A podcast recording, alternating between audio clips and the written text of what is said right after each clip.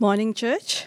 Uh, so today's scripture is taken from Luke chapter 1, verses 26 to 38.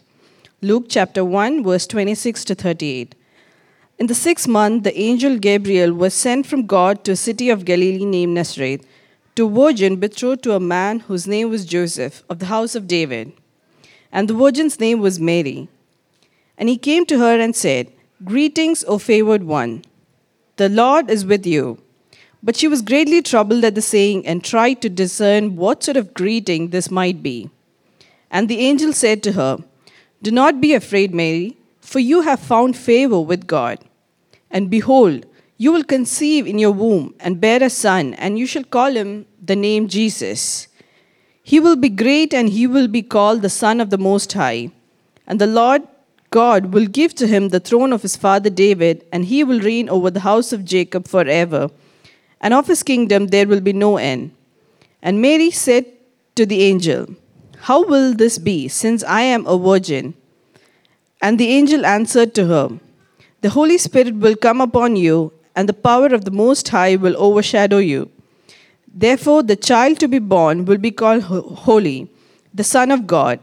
And behold, your relative Elizabeth in her old age has also conceived a son and this is the sixth month with her who was called barren. For nothing will be impossible with God. And Mary said, Behold, I am the servant of the Lord. Let it be to me according to your word. And the angel departed from her. Amen. Thank you.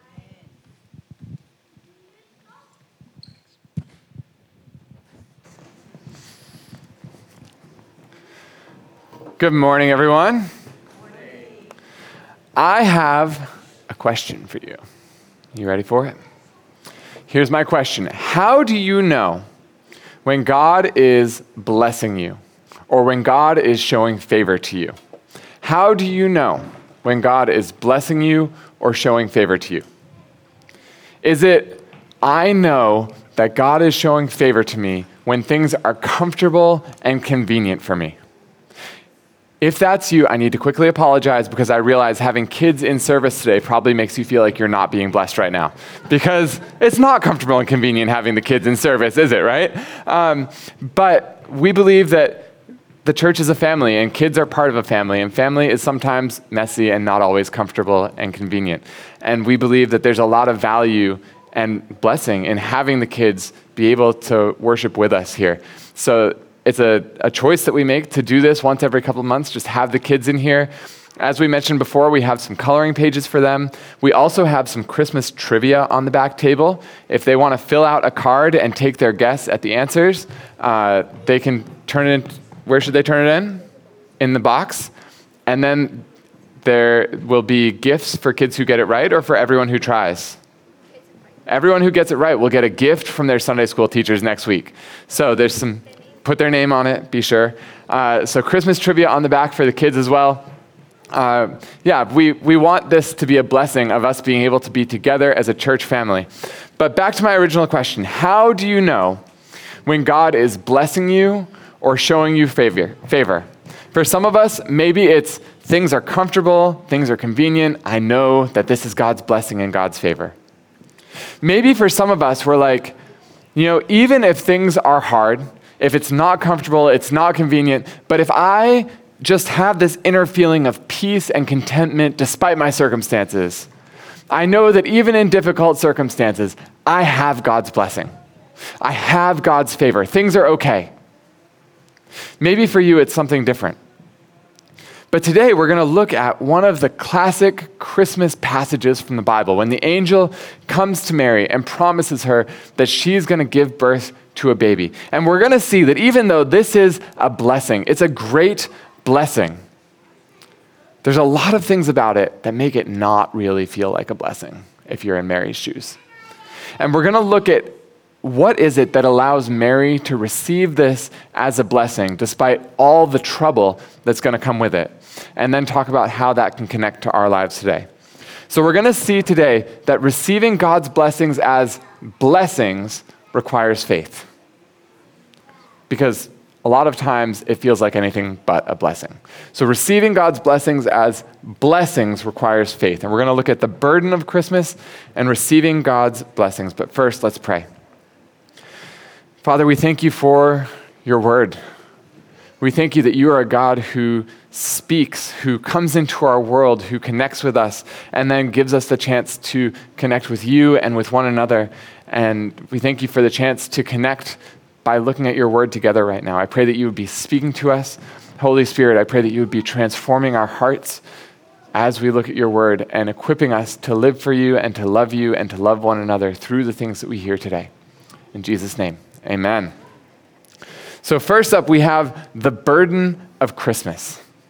So, in the passage today, an angel comes to Mary. He says, You are going to have a baby. But it won't be just any baby. You see, ever since the earliest pages of the Bible, back at the be- beginning, God makes the world perfect. Humanity messes it up. And as soon as humanity messes it up, God sends a promise. And the promise is I'm going to send someone to make it right, to fix it all. And time goes by, and more and more details arise about this person who's going to come to fix it and make it right. Eventually, when Israel becomes God's chosen people, we learn that, that this promised one is going to come from the nation of Israel, that he's going to be a king of Israel, that he's going to rescue them from their oppressors and rule over everything, over the entire world, to make everything right for their nation and for the world. They referred to this rescuer king as the Messiah. And Israel has been waiting for thousands of years for this Messiah to arrive. And now Mary is there, wherever she is. There's an angel right in front of her, and he's saying, You are going to be the Messiah's mom. Your baby is going to be this rescuer king. That's good news, right? That's a great blessing, no? It is, yes. But in so many ways, it's not. I mean, no matter how great this baby's gonna be someday, he's about to make things really, really hard for Mary for a really, really long time. Have you ever thought about this?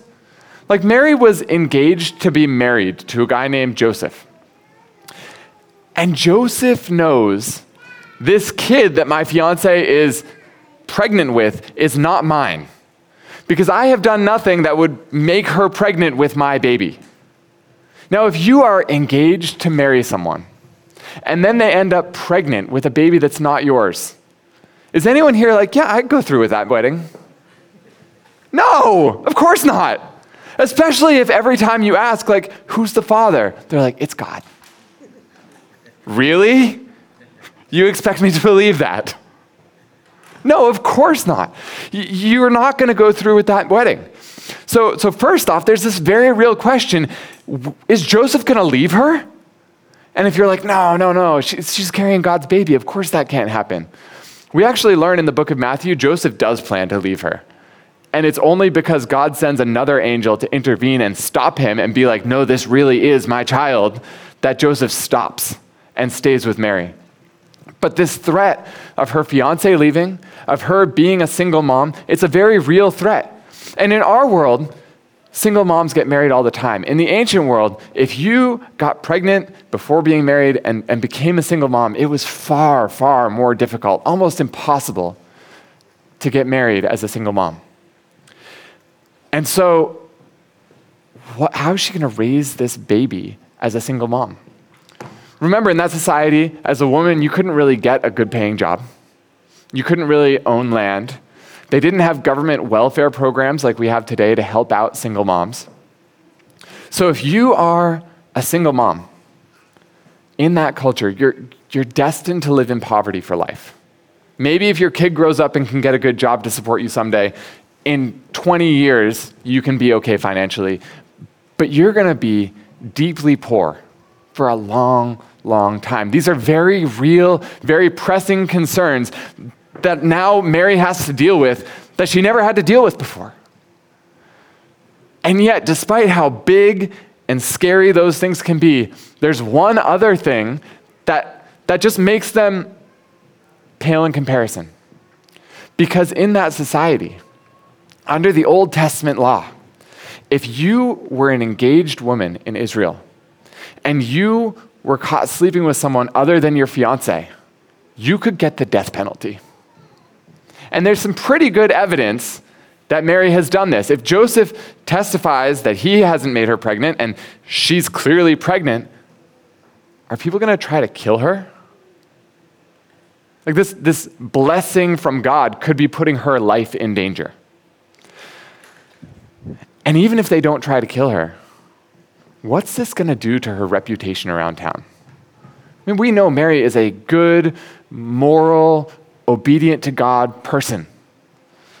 And now something has happened to her that, through the eyes of her society, would be interpreted as her being a very bad, immoral, disobedient to God person.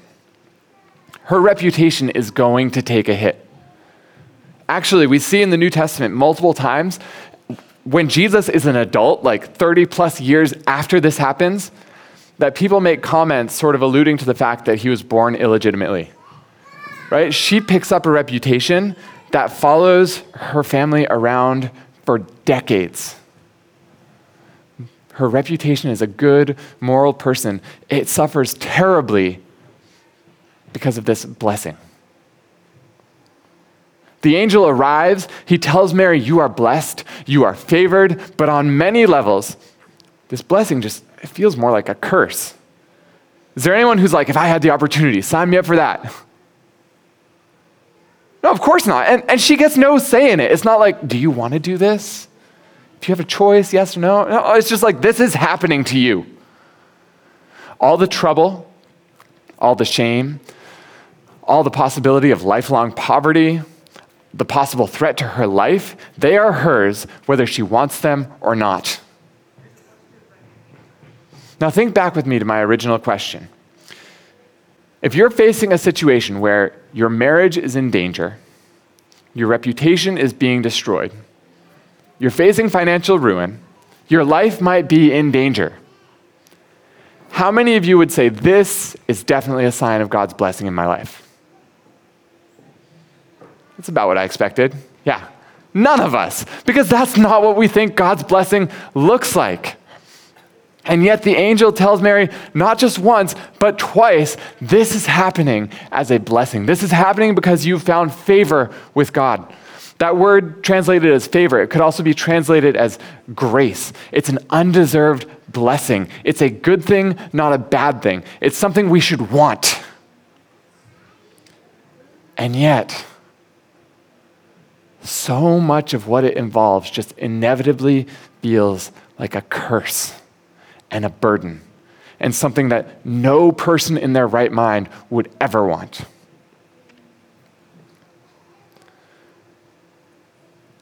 And you know what?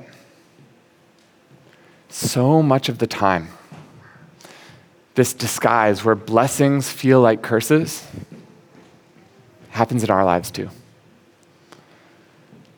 And if we take these blessings at face value and we receive them as the curses that they feel like, we're going to miss out on so many amazing things that God wants to do in our lives.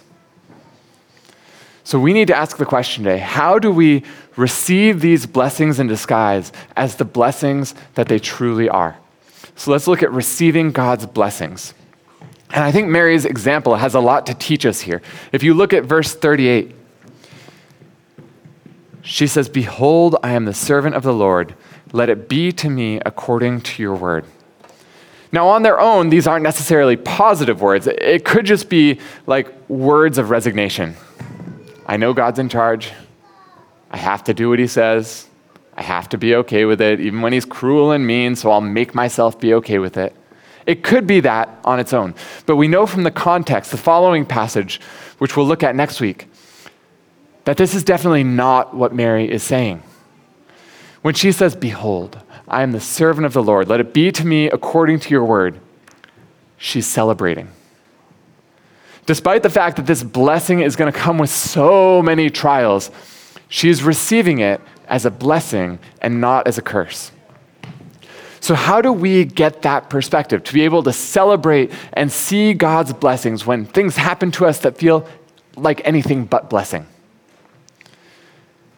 And the answer is that it requires us, like Mary, to have a perspective of faith. You know, God's word says in, in Romans 8 28, it says that for people who love God, for Christians, every single thing that happens in your life works together for your good. Did you know that?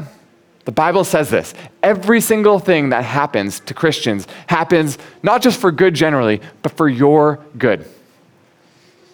If that's true, and if you are a Christian, then every single thing that happens to you in your life is happen, happening on some level to bring blessing for you, whether it feels like it in the moment or not. But here's the problem you cannot see this, you cannot experience this without faith. A couple months ago, I was here at the school uh, with Young Life, which is an organization that reaches out to teenagers. And we were doing an outreach where we were trying to connect with students from the school and just chat with them a little bit. And while we were doing this, this one student kept coming up to us. And he kept trying to convince us that God isn't real, that, that there's zero reason that Christians should believe in God, that, that we should all just abandon our faith and become atheists like him. And he kept coming back and kept coming back. And at one point, he used the argument that God is a genocidal maniac, so you shouldn't believe in him. And by this point in the conversation, it was pretty clear that the kid wasn't actually interested in like having a conversation. He was just there to like tear everyone down and try and destroy their faith. And so rather than say something that directly addressed that comment, I just asked the kid, "Why do you care?" Like if you really don't believe that God is real, why do you care what he's like? Like the boogeyman could be a genocidal maniac, but I don't care because I don't believe the boogeyman is real. If you don't believe God is real, like I don't believe the boogeyman is real, why do you care so much whether he's good or bad? And the kid thought about it for a while, walked away, came back a couple minutes later. He was like, Well, it's just to show that even if God was real, I still wouldn't believe in him. And I said, That's a really good thing to be aware of about yourself. But it, do you realize what having a perspective like this towards God, what does that do to our ability to receive God's blessings? I don't know that anyone here in this room would express it as clearly and directly as that kid did, where it's like, I, I think God's horrible and cruel, even if he is real, he's just out to get us. But if, like this student, we've decided God isn't really good, God isn't really out for my good, God can't really be trusted when hard times come. If that's what we really believe about God, then when hard things happen to us, it's just going to reinforce those beliefs. It's just going to be more evidence that God isn't good and can't be good and can't be trusted. But if we have Mary's perspective of faith and hope, then we're going to we're going to look at God in those moments and we're going to trust in him. See, if you're like this, this kid that kept coming back, we might believe that God's in charge of everything. But if he is in charge of everything, that's definitely not good news for us. Because he's using that power to make our lives miserable. But in order to receive God's blessings as blessings, despite their difficulties, we need faith. We need faith that God is real. We need faith that God is still in control even when things get hard. We need faith that God knows what's best for us, even when that might not be exactly what we want in the moment. We need faith that God is working for our good in every single thing that He allows to happen in our lives. So, what does it look like in the real world to have this kind of faith? Well, let's, let's just look at one real world example that Mary faces in this passage. What does it look like to have this kind of faith if you're in the middle of marriage trouble? Right? Trouble in marriage is horrible. No one wants that. But how can a season of a really difficult time in your marriage, or even a marriage that's falling apart despite your best efforts to hold it together, how can that possibly be a way of God showing you favor?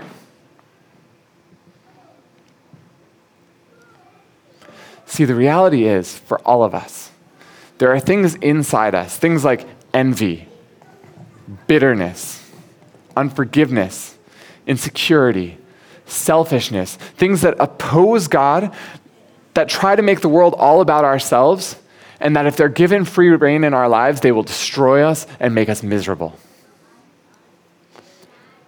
And very few things in life bring these issues directly to the surface, like conflict in marriage.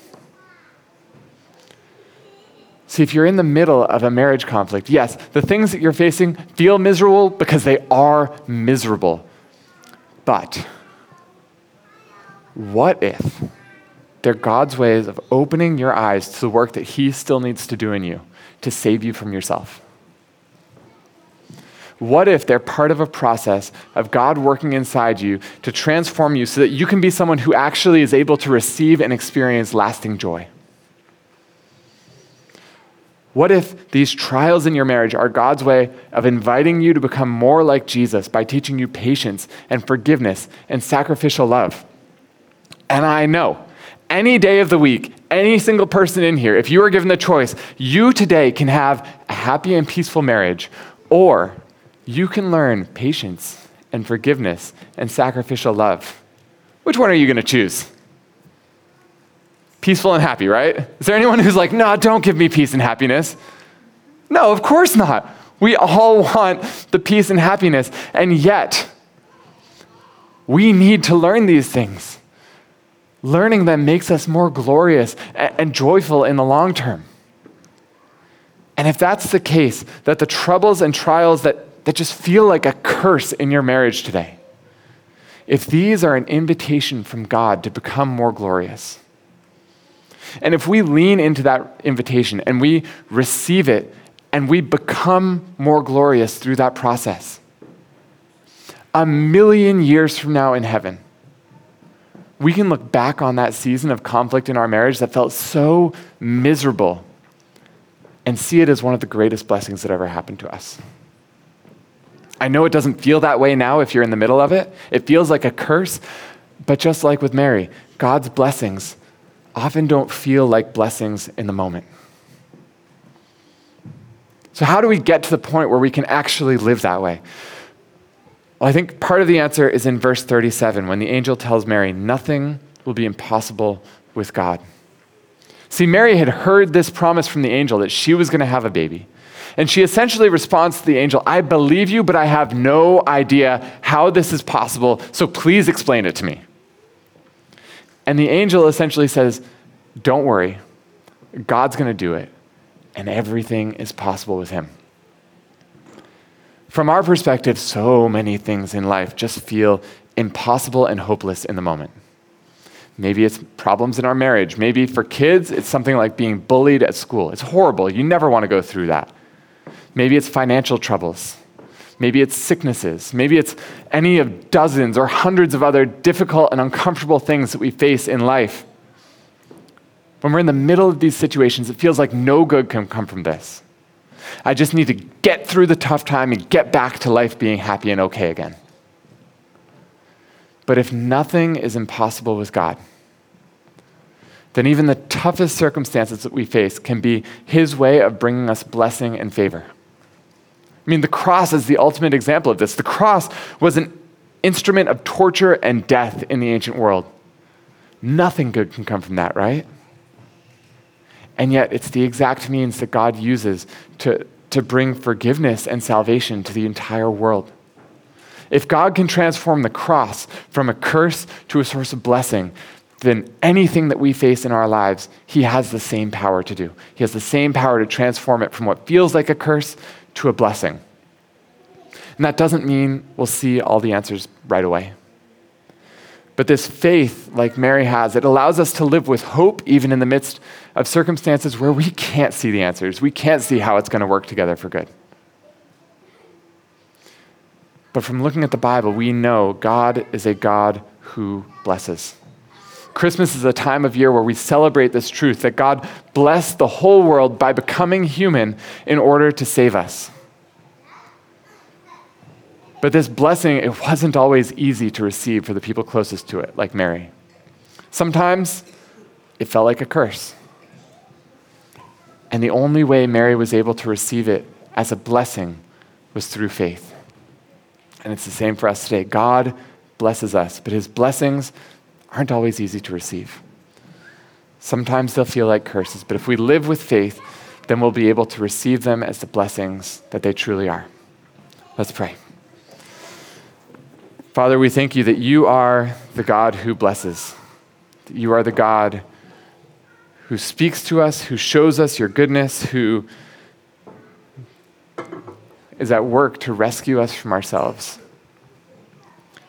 And God, we pray today that you would give us faith, even in the midst of tough times, to believe that you are working for good, to have eyes that are looking for your goodness in the midst of difficulties, to draw near to you rather than run away from you during these seasons of discomfort. God, we thank you for this Christmas season and the reminder that it is of the ways that you bless us. In Jesus' name, amen.